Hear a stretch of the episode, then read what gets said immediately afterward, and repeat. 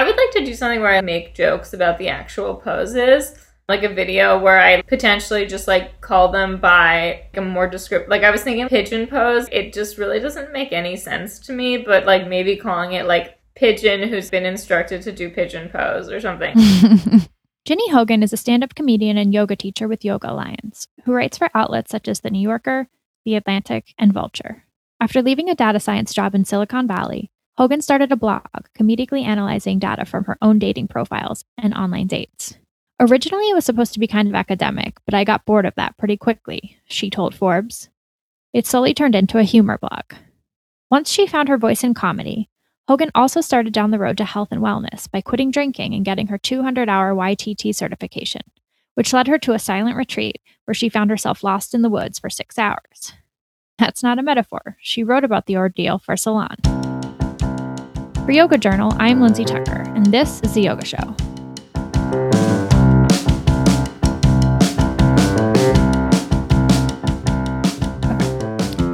Hogan is the author of Toxic Femininity in the Workplace, a satirical critique of modern corporate culture.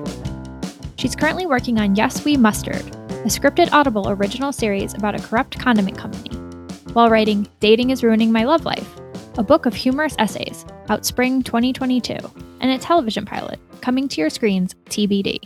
Ginny, hi. Thank you for being on The Yoga Show today. Hi. Thanks for having me. It's great to be here. Awesome. Where are you joining us from? I'm in Los Angeles right now. Very cool. Um, something that I love from your stand-up was how you started talking about dating in quarantine. Yeah. Yeah. So tell us about that. How did that happen? Yeah. So I actually have a boyfriend who I met in quarantine, which is so weird because I was never in relationships before. I don't know if quarantine is just conducive to that, but um, yeah. I mean, I did like the whole quarantine dating thing where you like FaceTime them and then you go on like a walk with a mask on and everything. Um, And I will say I kind of preferred it to regular dating. Like, at least with FaceTiming, like, you can just, like, hang up on people and say that your Wi-Fi went down, you know? And you, like, yeah. really can't do that if you, like, go to a bar with a guy. I just found it a lot more efficient. Um, and then, yeah, once I met my boyfriend, we both had so much free time that we just started hanging out a lot. So I think it, it moved a little bit faster. And then where did you go uh, first date I R L? He came over to, I was like at the time living in a guest house and uh, he like sat in my lawn for a little bit. Um, oh, but like we were like wearing masks across the, uh, maybe we weren't wearing masks the whole time, but um, we were like six feet apart the whole time. And the second time we hung out, um, we also, I think at that point, like we we're mostly social distance, and then we went back to his house to like order food, but we tried to like keep a social distance. Mm. And then we got tested, and then from then on we were not social distanced. Yeah, so the dating testing game has changed. Totally. Oh yeah, I know. Well, I also made him get an S T D test. So in that sense, it just, yeah, keeps adding on more. So you're sitting across from someone, a stranger in a mask, giving each other eyeballs, and like, how are you just like, oh, this this is it. This is the guy. Yeah, it was so hard in masks because for one thing, like, I also live in L A. It's very sunny and bright, and I would be wearing sunglasses. And like, truly, when you're in a mask and sunglasses, you might as well have a paper bag over your face. Like, there's nothing yeah. you can like do with your face to indicate inter- interest, basically. So it's like you can't really like smile or like yeah. do anything with your eyes. Um, I cry I, in my sunglasses and mask all the time. You cry? Yeah. Yeah, that's what, I mean, honestly, I do think that quarantine has made crying in public a lot easier because no one will approach you, you know? Exactly. Have you found ways to be flirty, like in masks, like getting good at like eye contact and that kind of thing? Yeah, I guess it is pretty eye contact driven. Um, yeah, there's a cute guy at, at the liquor store. I'm always like, oh, hey, I'm cute under here, I swear. Yeah. Yeah, you can do a lot with with eyes for sure. You can like bat them. Oh, yeah, totally. And I can cover up my mask knee, which is awesome. Yeah. No, the, the masks are good for not having to wear foundation or anything. Yeah. So, all right. So your quarantine endeavors so far have been finding a boyfriend and going to Y T T. Is that true? Yeah. Yeah. I've done a few work-related things, but I would say those are my big, like, personal accomplishments. Although I just learned how to knit, so that's kind of... Oh, very cool. But yeah, the Y T T was cool. I mean, yeah, I, I liked it a lot. So what, what made you decide to do a a socially distanced Y T T? Yeah, so it was completely online. Um, okay. I maybe would have preferred socially distanced, but basically I've wanted to get certified as a yoga instructor for years, and I had always thought, like, at some point I would, like, take a month off from my life and go to, like, Bali or something. Um, and I, but then I sort of, that seemed not that feasible, and then I was looking into ones in L A where you could go, like, it was, like, all weekend and then one Wednesday night or something, um, and I was, like, about to sign up for it, but it was, like, a lot of money, and then quarantine hit, and I sort of tabled that plan. But then the online yoga school was, um, it was just, like, a lot more affordable, I think, because it was online, and possibly because of the pandemic, too. They cut their prices. Mm-hmm. You could go at your own pace, and it was, like, um, basically, like, you had to go through a series of modules and then take quizzes on them, and um, then the final presentation was to teach a class, and so I taught one over Zoom, and I recorded it, and then I sent in the recording. As much as I liked it, I still might want to do, like, an in-person one later, because I do think that mm-hmm. that could be a very cool experience. Did you do it more for the experience, or do you want to teach? I um I want to teach. I had an idea for a long time that I wanted to, like, volunteer teach yoga in prisons, because I knew a woman in college who did that. Um, but I don't think I uh, would want necessarily, like, to teach too many classes a week. But maybe just even to teach, like, once a week to my friends or something could be fun. Yeah. Yeah. So what drew you into yoga? How long have you been practicing? I've been practicing yoga since I was um, a senior in college. It actually kind of, like, it changed my life when I started doing it. I am just, like, extremely inflexible, even as, like, a child. Um, and, like, I could never touch my toes, ever. And um, I started doing yoga because I found, like, some free class near me twice a week. Um, and it was just, like, amazing how much more flexible I was right away and how good my body felt. Like, it just, and I, it's not, like, I liked to exercise, like, I liked to run, but, and I would, like, lift weights, but I never did anything that was, like, at all, like, stretching or kind of, like, restorative, um, so yoga was, like, I just, like, became obsessed with it, um, and then I've done it, yeah, I've done it ever since. Sometimes I'll, I'll go through periods of, like, I join a yoga studio, I go to, like, a ninety-minute yoga class, like, five times a week, and then sometimes it's, like, I'm doing other things, and I try to do yoga, like, once a week as, like, a workout. Um, but, yeah, I've been doing it for a really long time. I think I got interested in becoming an instructor. I quit drinking, like, a year and a half ago, and I, I was just reading a lot of, a lot of, like, sober memoirs and that kind of thing, and that got me very interested in, like, Kundalini yoga, which I'd never done before. Um, I got very into, like, meditation. I went on a silent meditation retreat, mm-hmm. and I just kind of felt like also getting certified as a yoga instructor was just, like, one of the paths I, like, I wanted to sort of deepen my knowledge around a lot of those things, and this was, like, one of the paths I was interested in going down, um, but I really didn't, like, I, I didn't know when I would do it. I, I kind of thought to have the time to fit it in, I was going to have to, like, take a month off of, like, everything else, um, mm-hmm. yeah, so, but the, yeah, that's kind of around when I got interested in it, but I have loved yoga for, like, a very long time. So, yeah. So one of the things I wanted to ask you about was the um, silent retreat, because you wrote about that for a couple outlets yeah. that I read about. So, yeah, why did you decide to go on the retreat, and how was it? I decided to go on it because I was, like, kind of tapping into my spiritual side a lot. When I first quit drinking, I was reading. Um, I, there was one woman in particular, Holly Whitaker, who I follow very closely in terms of her, like, sobriety-related material. Um And she writes a ton about it. I don't agree with, like, everything, but she's, like, a really good writer. And I was, I, one of the things she had done was go on a silent meditation retreat. So I, um, I wanted to go as well. Um, and yeah, so I signed up for one. Um, it was a really weird experience. So it was at Spirit Rock in, um, Northern California. It's so beautiful. Uh, I, yeah, like, I, there were so many good parts of it. Um, yeah. The food was incredible. Uh, It was like, and it wasn't one of the ones, there are the ten day long ones that, or the vipassana ones that people say are, like, really not super pleasant because you're, like, in bunk beds mm-hmm. and stuff. It wasn't like that. Mm-hmm. Um, it was, like, totally comfortable.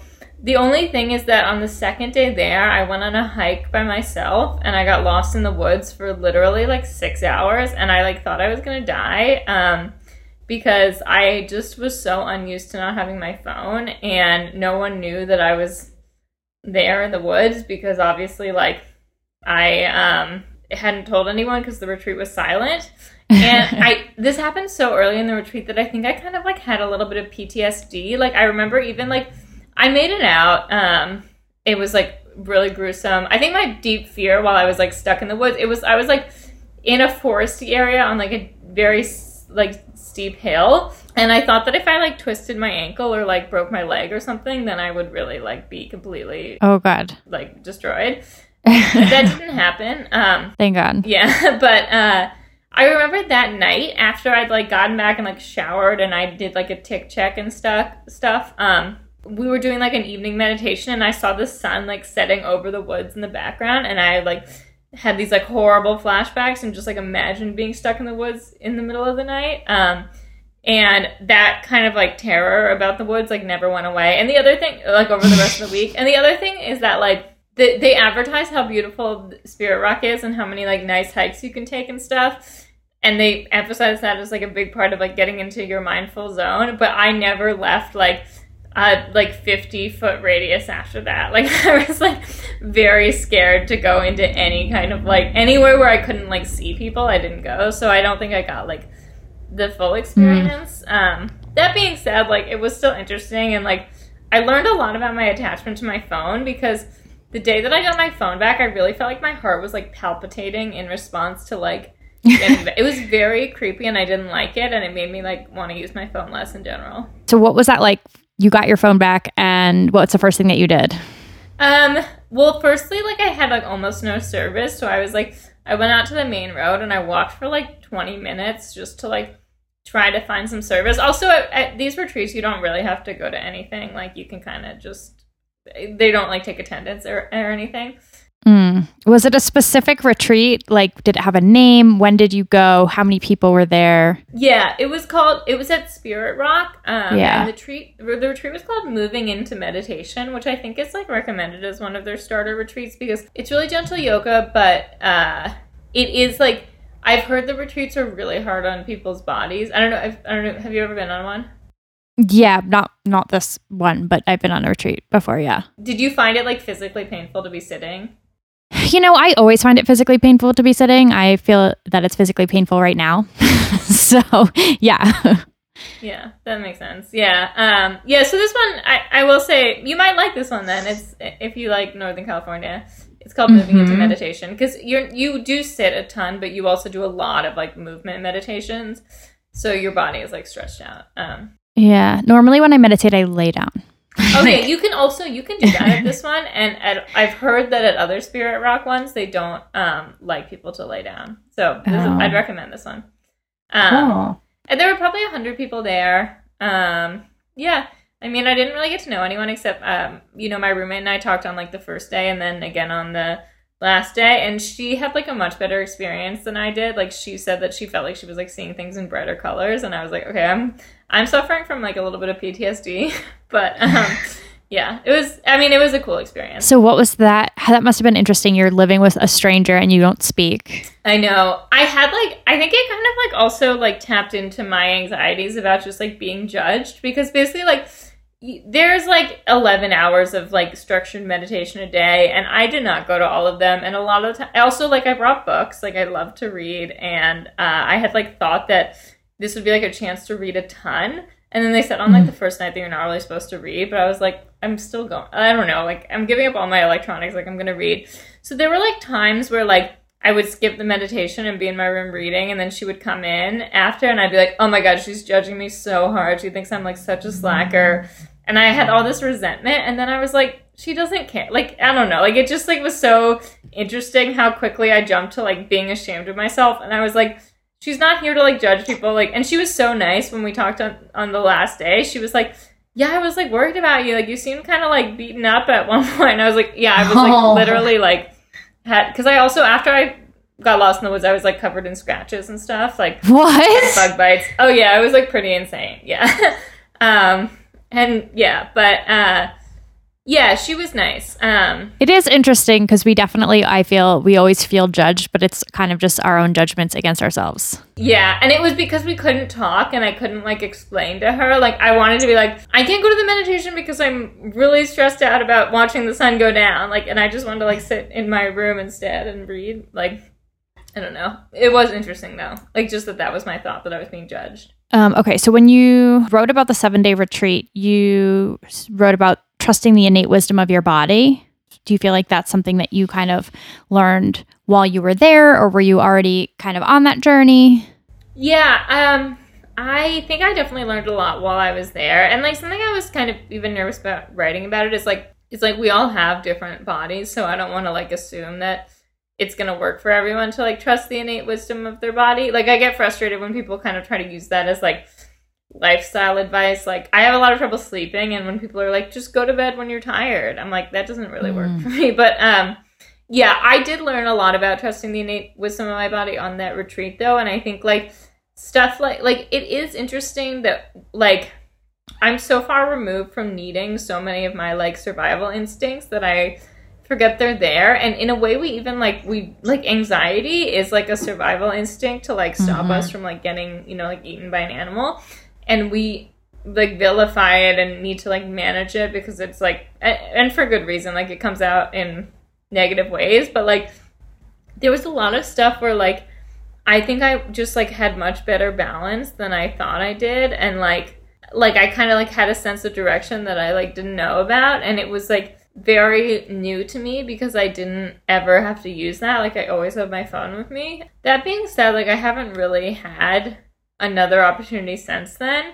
The only mm. thing is like I've started like cooking a lot, and I am kind of like getting into like, oh, you know, like if I, like I need to like use my sense of smell a little bit more to like figure out like have I burned something. I don't know, like I don't have like a good sense of smell or even a good sense of taste, and like to kind of like trust that like like I started fermenting food, and I really would like to oh. know whether it's like fermented enough or not. And like the only way to really know is to like taste it and see, and that's like very strange to me because I'm just not used to like relying on my senses right like that. And fermented food is I don't know I don't know if I would just want to put that straight in my mouth not knowing if, if oh, it's going to be it's ready weird. I think I might stop. yeah yeah yeah um but no what fermented food, we had an expert that was ta- talked to us um for the magazine about how to zero waste in your kitchen, and fermenting food was one of the ways that they recommended to yeah um yeah waste less. Yeah, it's it's very cool to like feel like I'm growing something. The Yoga Show will return in a moment after these messages.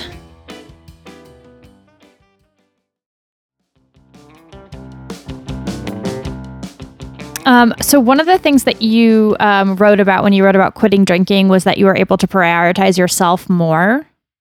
Can you talk a little bit about that? Yeah, I mean, I think, like, drinking, and I have found this even with, like, I, I've taken, like, a variety of, like, medications for depression and anxiety and that kind of thing, and, like, sometimes I find them really helpful, but, and I don't really feel the same way about them as I do about alcohol, but a lot of the times it's, like, um, drinking kind of has helped me, like, do a thing that I didn't want to do, basically, because I would be like, oh, well, it's going to be really unpleasant, but I'll just get drunk, and then I won't I won't mind this, like, social event or whatever. And once I quit mm-hmm. drinking, I had to stop doing that because I didn't have, like, a crutch anymore. And overall, like, it made me a lot happier because it's, like, I would rather be sober doing something I want to do than, like, drunk doing something I don't want to do. So yeah. I kind of was, like, using alcohol to, like, just sort of, like, white-knuckle it through things I didn't want to be at.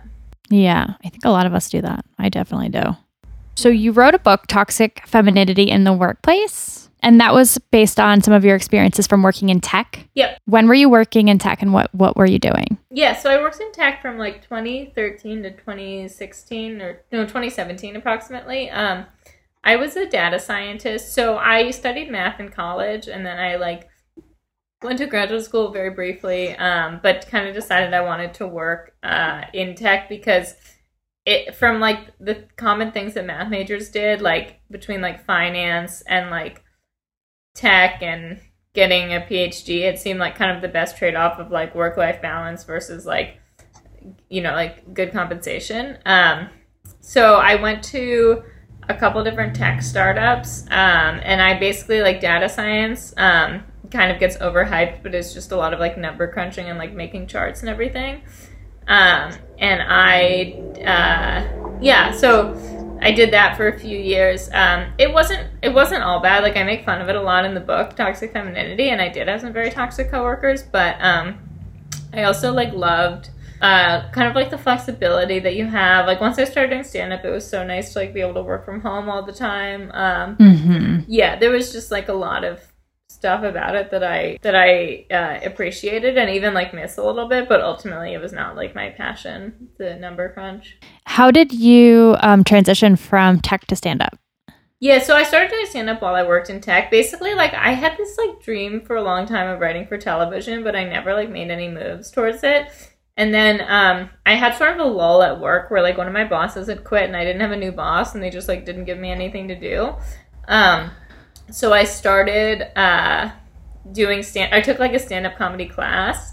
And those things are so weird, and I like really like don't I, I mean I only recommend them to someone who like ha- is scared to just start doing stand-up, because the classes are like such a gimmick, and like they it's just like a way for some like kind of over the hill comedian to like take money from people. Um but I did it was like the first time I like got on stage, um at, which mm. was pretty cool. And I don't know. It was so weird because I had I wasn't a stand-up fan before I started doing it, like, and I never thought I would like to do stand-up. I didn't particularly like watching it, um, and I really do think it's just like the first few times I did it, it just like went well, and then I was like, I guess I'll do this now, you know? Yeah, beginner's luck, according to The Alchemist. Exactly. Yeah. So I feel like the yo- yoga can be so take themselves so seriously. Like some of us in the yoga world, we tend, not all of us, but you know, some people take themselves very seriously. But it's it's an industry that is ripe for um, comic relief, and we can, if we can laugh at ourselves. So I'm curious if you um, have any yoga material that you're working on, or if you plan on any. Yeah, I've definitely thought about like doing a funny yoga video. I I guess the thing is like I. there's a lot of stuff that makes fun of exercise instructors and like does mm-hmm. like a, a parody of like a yoga instructor. I I would like to do something where I like make jokes about the actual poses, um, like a video where I like potentially just like call them by like a more descriptive. Like I was thinking like pigeon pose, like it just really doesn't make any sense to me, but like maybe calling it like pigeon who's like been instructed to do pigeon pose or something. Like it just feels like so like. There's no, um, the yeah, like a lot of the pose names seem very silly or like that kind of thing. Um, so maybe I'd want to do like a video about that. Um, what do you think is the most ridiculous yoga pose? Um, maybe like Bird of Paradise. Like for one thing, again, the name like really doesn't make any sense to me. Yeah, Happy Baby's really silly. um, yeah. Uh. I'm just not good at Happy Baby. I want to be better at it. I'm like, oh, this should be comfortable. This should feel good, but it feels horrible. I like Child's Pose. That's it. Yeah. I also like, I fall into like a, a rhythm where like if something's, if I really like one pose that stretches the right muscle, like I just want to do that one and I don't want to stretch it in different ways basically. Um, so I feel that way about Happy Baby. Like if my like hips feel stretched out, um, then I like just have no desire to do it. My favorite yoga pose is pigeon, definitely. It, like, always has been, and I've heard that yeah. that has something to do with, like, the rotation of my hips, but, um, yeah, definitely that's, like, always been my favorite. Um, the, yeah, Bird of Paradise. I mean, I'm, like, I also am not flexible at all, but I'm double-jointed in my shoulders, and Bird of Paradise was, like, the first yoga pose I was able to do that, like, was sort of advanced when I was, like, very new to yoga, and it, like, shocked the instructor, because, like, I, like, couldn't do, like, chaturanga. Like, I just, like, was not at all good at doing the poses, but I was, like, able to do that one because of my double-jointed shoulders. So I think maybe I'm, like, attached to it, but it's, like, very strange, and I feel like once you get into it, you just sort of, like, hop around. Um, yeah, so I truly don't know if I've ever seen a double-jointed shoulder. What does that What does that even mean? So I can touch my shoulders behind my back. Do you want me to show you? I guess it's not yes, special please. For the podcast, but, um, okay, so basically, like, um... Oh, whoa, yeah. How does one discover such a talent? I actually like thought it was normal for a long time. Like I just remember one time as a kid like just like touching them in front of me and touching them behind me and just like swinging them like this, and um then like someone like maybe my dad was like, that's really weird. like like did you hurt yourself? And I was like, no, I can just do it. And like I I feel like we like looked it up online. I don't even know if the internet was a thing then, but like he did some research and decided that it was normal, but it was like very strange. Yeah, but I do think like mindfulness also as like a general subject is really um easy to make fun of because it's like touted as being this like um cure all, like you'll solve all your mental problems once you can finally like live in the moment and be, like, very in touch with yourself. But sometimes you, like, get very in touch with yourself and it just, like, sucks. Like, I've become, like, such a hypochondriac since I, like, started meditating. And it's not that I'm, like, doing worse physically than I used to. In fact, I'm, like, doing a lot better since I quit drinking. It's just that I notice every tiny thing in my body. I think, like, that sort of, like, that we have this obsession with mindfulness and with, like, like, shutting down our minds. And then it's, like, what happens when we do that? You know, like, that's not all that great either. That's like something I'd want to like satirize. And how do, how are you dealing with that? With the mindfulness with the, stuff? Well, yeah, with the manifestation of like being more mindful is actually leading to mental stress. Right. I mean, I think overall it's definitely been like a net gain, gain, but um, I think like the hypochondria, like honestly, weirdly, it's just sort of gone, gone a lot better during COVID, which is insane, but I think it's because just going to the doctor feels not that feasible. Like, I wouldn't yeah. go to the doctor unless something were really serious. So, like, there's stuff that's come up that I otherwise would have gone to the doctor for that I'm like, I'll just wait it out and then it just passes. So, like, the hypochondria's gotten, like, a little bit better.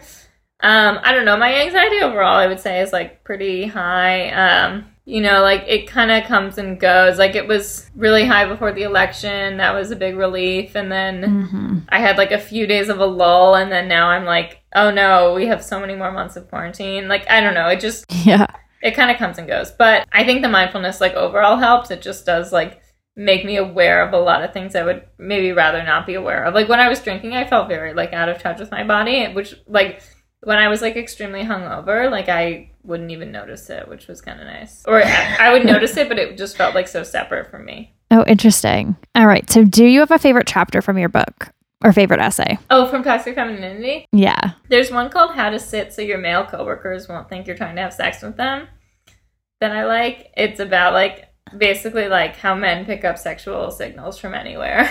Cool. Do you want to um, read part of it for us? Sure. I can pull it up.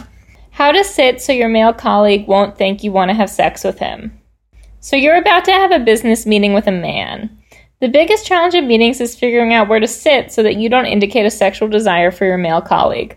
It's difficult because men are known for picking up signals of sexual interest from business coffees and all other places.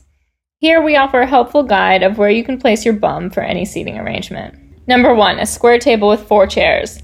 If your partner sits down before you, you need to sit exactly opposite to him, but you must pull your chair to one side of the opposite edge so that you're not straining to hear him.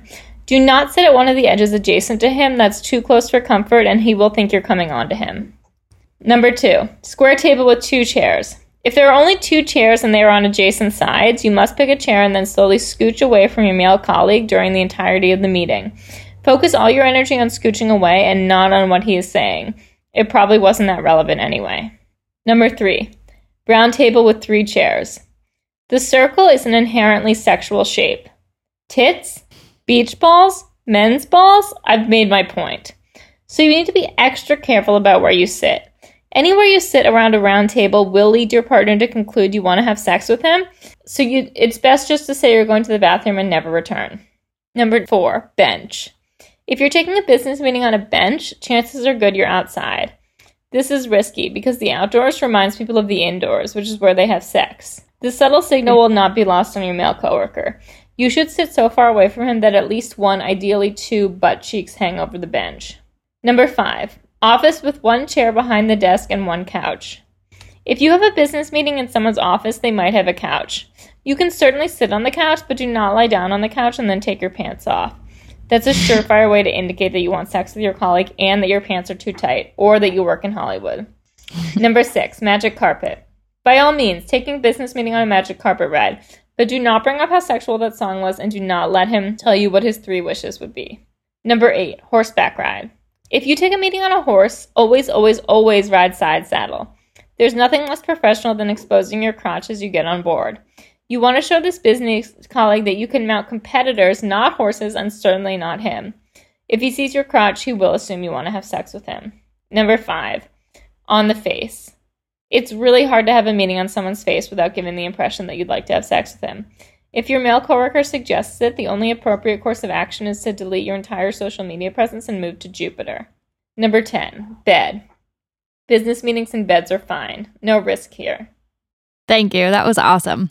Well, what is next for you? You're working on a project with Audible. Mm-hmm. Yeah, so I, I'm doing an Audible original. It's about um, a woman at like a fictional company in Silicon Valley, and it's coming out hopefully in like March. I think that's their current game plan. Um, and I'm working on a short humor book for Chronicle Book, or it's it's actually it's going to be quite like hopefully longer than Toxic Femininity, um, but it's a, a humor book in the same style um, about dating. Um, yeah, and then I'm working on a novel. Um, That's sort of like, I'm really like in the thick of it now. And it is just a lot of kind of like trying to make a plot work out and everything. Um, mm. Yeah, but those are kind of my current projects. Yeah. Very cool. Quick flashback to what you just read. Um, did you experience a lot of sexual harassment working in tech? I experienced some sexual harassment. Um, I experienced like a huge amount of like just men kind of being like inappropriate in a way that didn't feel like sexual harassment targeted towards me. And it was interesting because, like, I it makes it seem like I only worked with horrible men, but the truth is that, like, ninety percent came from, like, two people. Um, but that being said, like, I did have one boss who, like, weirdly um, was fine while I worked for him. And then after that, just, like, sent me, like, inappropriate texts for, like, years after. I, uh, I'm trying to think if there was ever, like, another. I had another coworker who just, like, I mean, part of it is that we all, like, went out together a lot and, like, there was, like, a lot mm. of drinking. Um, but he was just, like, extremely forward every time we went out. And, like, I don't know, it, it kind of never came to anything, but I was just, like, never quite comfortable. Um, but probably my most egregious coworker, it wasn't sexual harassment, but he would just, like, yell inappropriate things all the time. And, like, he eventually got fired for throwing a chair, but... Um, oh, my gosh. What were some of the things he was yelling? Like, he would, like, call people pussies, which was Ugh. just so weird. One time, this, he, he was a data scientist, too, and his job was to, like, give people the data they asked for, and this woman asked for something, and he said, like, or, or her, someone who worked for her came over and was like, Shannon wants a dashboard on this, and he yelled, like, well, Shannon can shove it, and, like, I don't even, it was so insane, like, he just, he also would, like, never come to work and was, like, really lazy, um, but when he was getting investigated for this chair-throwing thing, I had to, like, talk to, hum- like, Human Resources, like, interviewed all of us to, like, see what he had done. And the Human Resources guy, I, I said that he would, like, yell inappropriate things. And the Human Resources yeah. guy was like, what kind of things? And I was like, I, I like, didn't want to say it out loud. I was like, kind of like, like, the P word. And he was like, which was that? And I was like, this is so embarrassing. Um, Yeah, but it was just, he was, like, extremely immature, and it was really all so crazy. It was also crazy how long he worked at the company without getting fired. So this brings up something relevant in my life, which is that I'm watching The Office for the first time as an adult human, and but I'm like, this is an H R nightmare. Everything that happens, every episode, it's so stressful. I get so much anxiety. Yeah, no, Michael so. sounds crazy. Are you enjoying it? Yeah, I'm enjoying it. Once I can get over the, like, anxiety of my skin's crawling... Um, I laugh. I I would say it's fifty percent laughter and fifty percent holding my breath like, oh my God, this is horrible. I know. Yeah. I, I sometimes, I do love the show.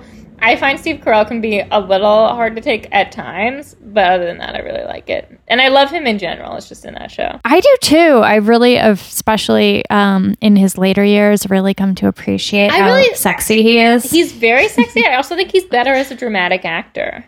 He is. He really is. Which I think is kind of unexpected because he is so good as a comedic actor. Yeah, yeah. He is great. He has a lot of range and he's believable and I like him a lot. But yeah, the, the Michael Scott, I don't know. I think I just got to it too late, like after the the wave of everyone becoming more P C and I'm just like, holy shit, how did this happen? It's kind of amazing how, I mean, I think that P C culture is a good thing and it really does make it hard to enjoy things that didn't like meet the same standard. I mean, I was, do you know Anthony Jeselnik? No. He's very, very, very funny, but very dark. And I was like watching, I, he used to be like my favorite comedian. And like some of his stuff is just like, it's just like too far across the line for me to enjoy it anymore.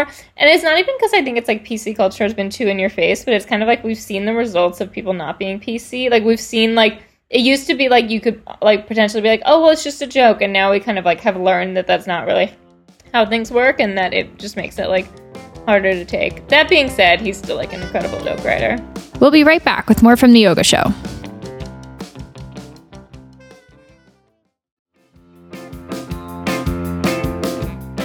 I had an experience recently with my parents where my dad like told this joke where essentially the punchline was um, like this guy getting a broom handle shoved in a place where it should not go. And then I, it was like this, he thought it was so funny. And I was like, oh yeah, if you think rape jokes are funny. And then he was kind of like, oh, I never thought about it that way.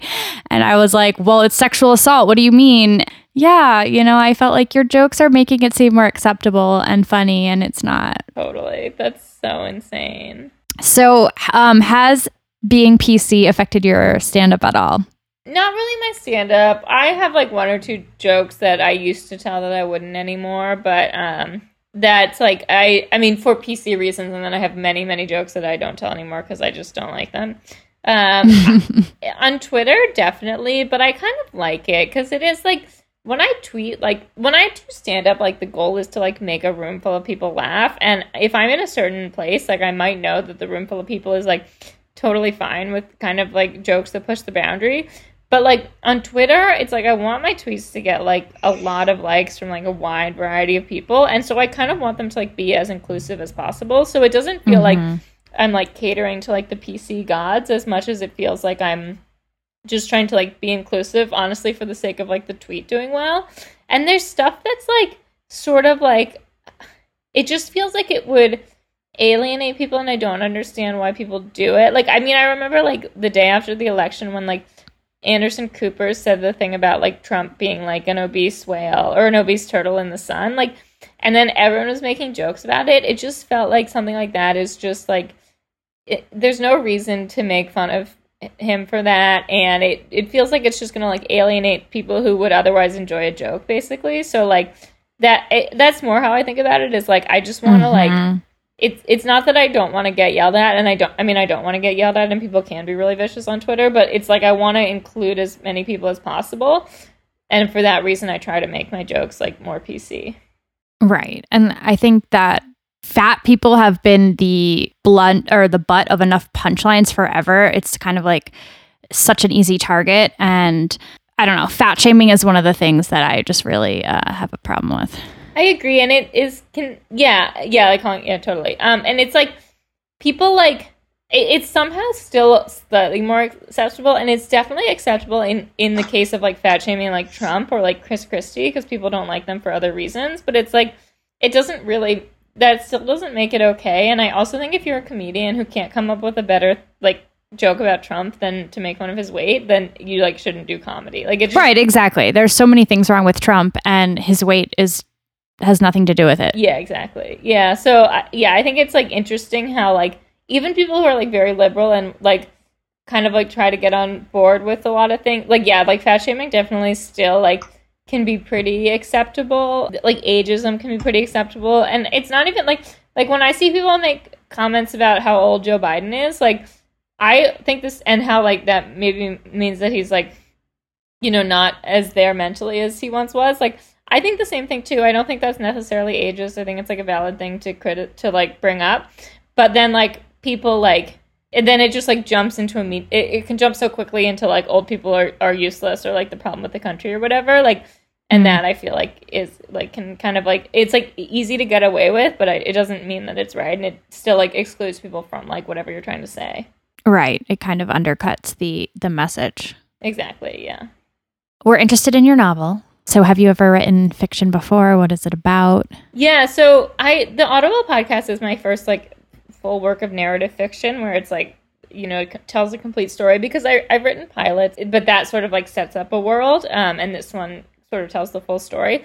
The novel, it's like, I, I don't want to say too much because it's, like, very early stages. Like, I haven't sent it to mm-hmm. anyone to read, but it, it's, like, kind of like a mix of, like, a coming of age story and, like, a government secret plot and stuff. Um, but uh, it's been really interesting to write, and I, like, kind of underestimated how difficult it was, because, like, I just feel like I'm getting to know the characters as I write it, and then they're, like, different mm-hmm. people by the time I finish writing something, so I have to, like, go back and change it. So it basically just, like, yeah, it feels like it requires, like, a lot of tinkering to get right. Um, but it has been really fun to do. Like, I I think, like, in another, I mean, I just want to write comedy in any form, like, for the rest of my life. And, and like, I can see, like, a world in which I, like, like writing novels the best, because it's, like, so immersive. It's just very cool. Yeah, I'd never done anything like it before.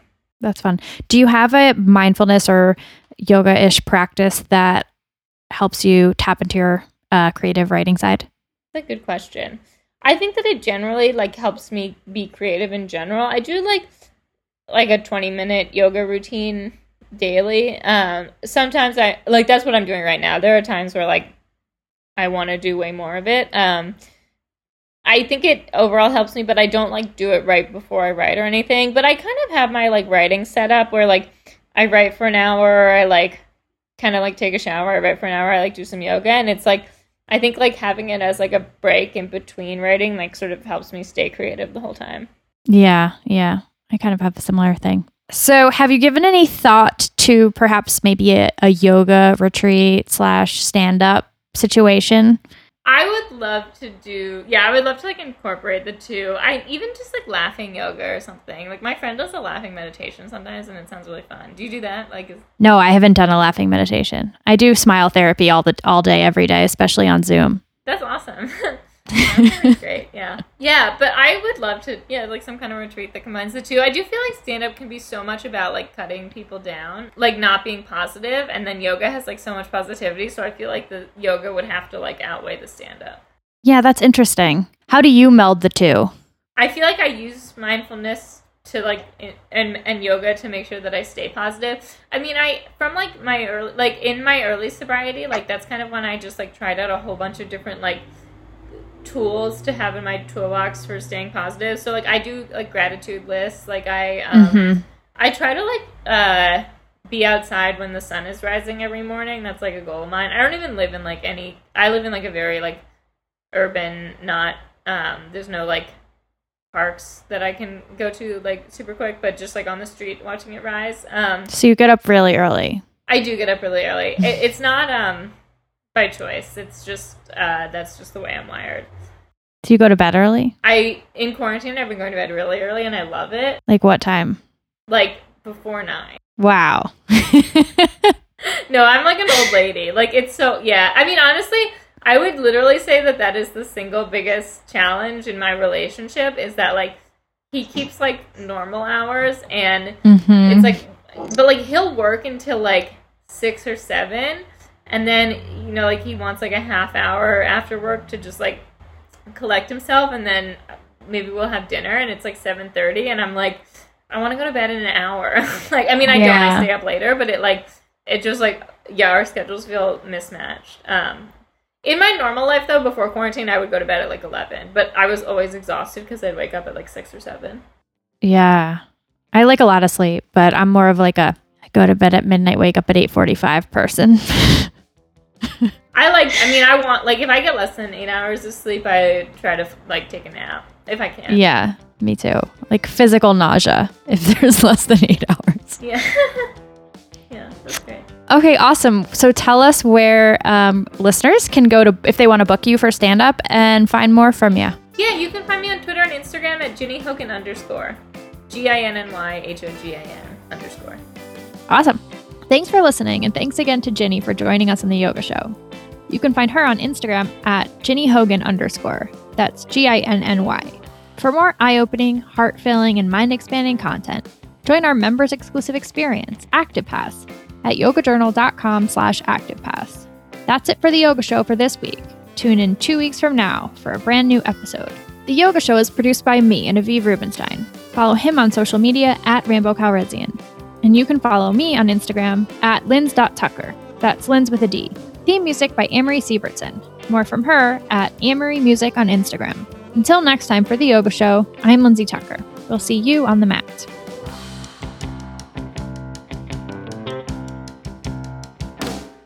For weekly yoga, meditation, and breathing exercises from some of the world's best teachers, check out our sister podcast, The Practice, at yogajournal.com slash podcasts.